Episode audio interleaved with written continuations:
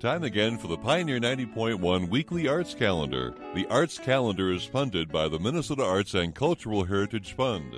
The 1970s band The Eagles performing on stage at the Alerus Center in Grand Forks on Friday, June 5th. Performance time at 7:30 p.m.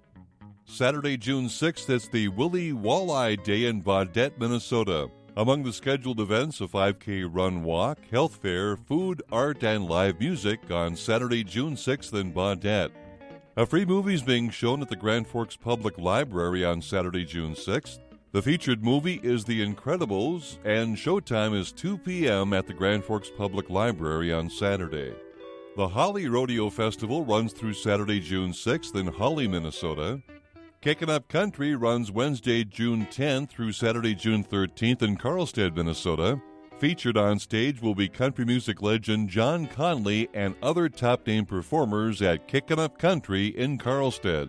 An art and wine walk is scheduled for downtown Fargo on Thursday, June the 11th.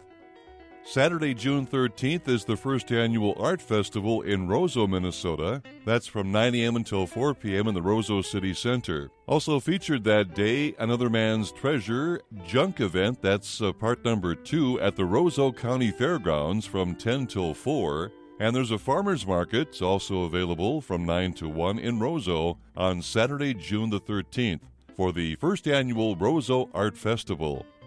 The Minnesota Historical Society is opening an exhibit on Monday, June 15th at the Kittson County Museum in Lake Bronson, Minnesota.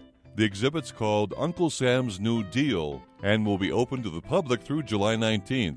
Exhibition hours are Monday through Friday from 9 to 5 and weekends from 1 to 5 at the Kittson County Museum in Lake Bronson, Minnesota.